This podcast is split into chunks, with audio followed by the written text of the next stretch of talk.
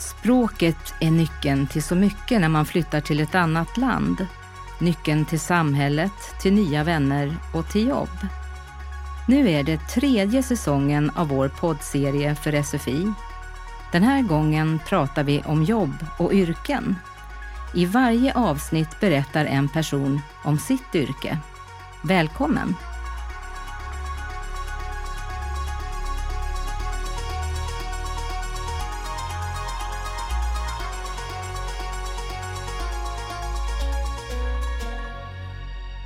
Idag träffar vi Helena som är förskollärare.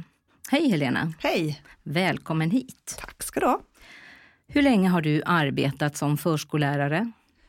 Ja, jag har arbetat i åtta år men jag har funnits lite längre i förskolevärlden. Varför valde du ditt yrke?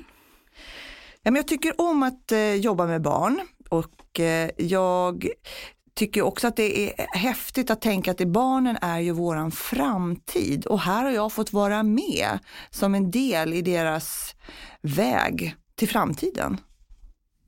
Berätta om utbildningen för att bli förskollärare.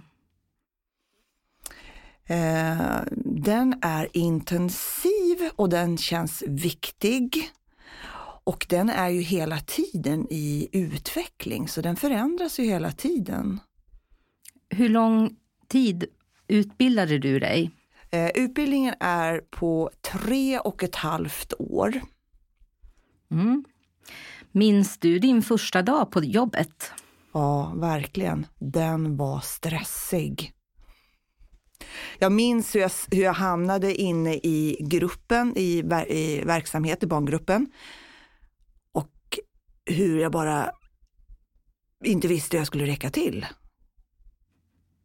Men det blev bättre? Det blev bättre. När jag hade hunnit landa lite grann och förstå lite mera i praktiken mitt uppdrag. Berätta om tre saker du gör på jobbet en vanlig dag. Oftast så börjar vi med någon form av samling och den kan vi också ha när vi ska avsluta något, eh, någon aktivitet eller någonting som vi arbetat med, att vi har en samling.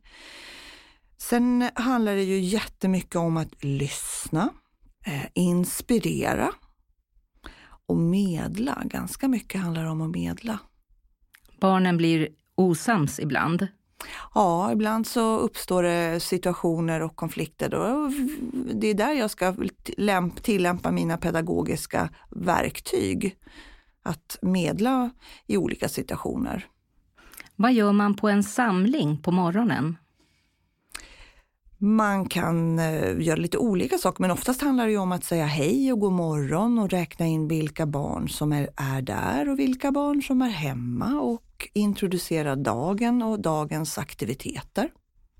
Har ni olika teman under ett år till exempel? Ja, det har vi. Uh, det kan vara ett tema som är övergripande. Det kan vara eh, sagoböcker. Det kan vara en bok till exempel som kan vara övergripande och sen så arbetar man med olika saker kring sagan. Man kan jobba med svenska, med text, vi kan jobba med bilder och färger och måla, vi kan jobba med lera, kanske göra någon eh, figur utifrån sagan. Vi kan vara utomhus och läsa sagan eller kanske hämta material till det som vi vill arbeta med.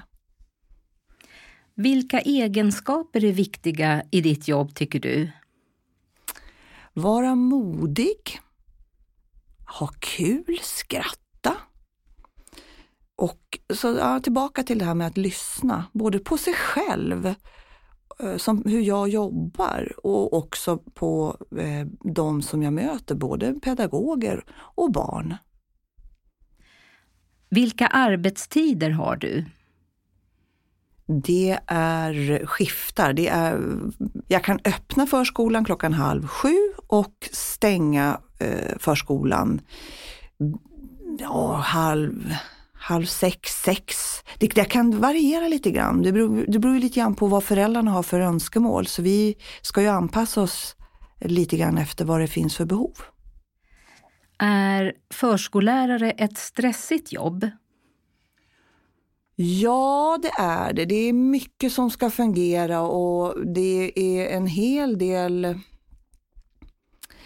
administrativt arbete. Men där får man ju vara lite fiffig och försöka och eh, se till att få ihop på något smart sätt och dokumentation som är en stor del av mitt uppdrag kan man ju faktiskt göra på många sätt. Det kan ju både vara bilder, fotografier, filmer. Det är också en del av dokumentationen, inte bara att skriva. Finns det ett särskilt yrkesspråk eller speciella yrkesord i ditt yrke? Ja, och det där går ju lite, det är ju lite grann i vilken tid som, som vi befinner oss i. Men idag så tycker jag att inkludering, delaktighet, dokumentation, lärprocesser är sånt som vi använder mycket. Och genus och norm, normarbete, eh, normkritiskt arbete, det är väl mycket så det som finns på min förskola. Är förskollärare ett yrke som du vill rekommendera till andra? Ja, men det vill jag, det vill jag absolut göra. Eh, jag tycker att det är en fantastisk möjlighet att kunna vara med och eh, påverka påverka inför framtiden, för barnen är ju våran framtid. Så det tycker jag absolut att jag vill rekommendera. Förskollärare verkar vara ett väldigt bra yrke, Helena. Tack så hemskt mycket för att du kom hit.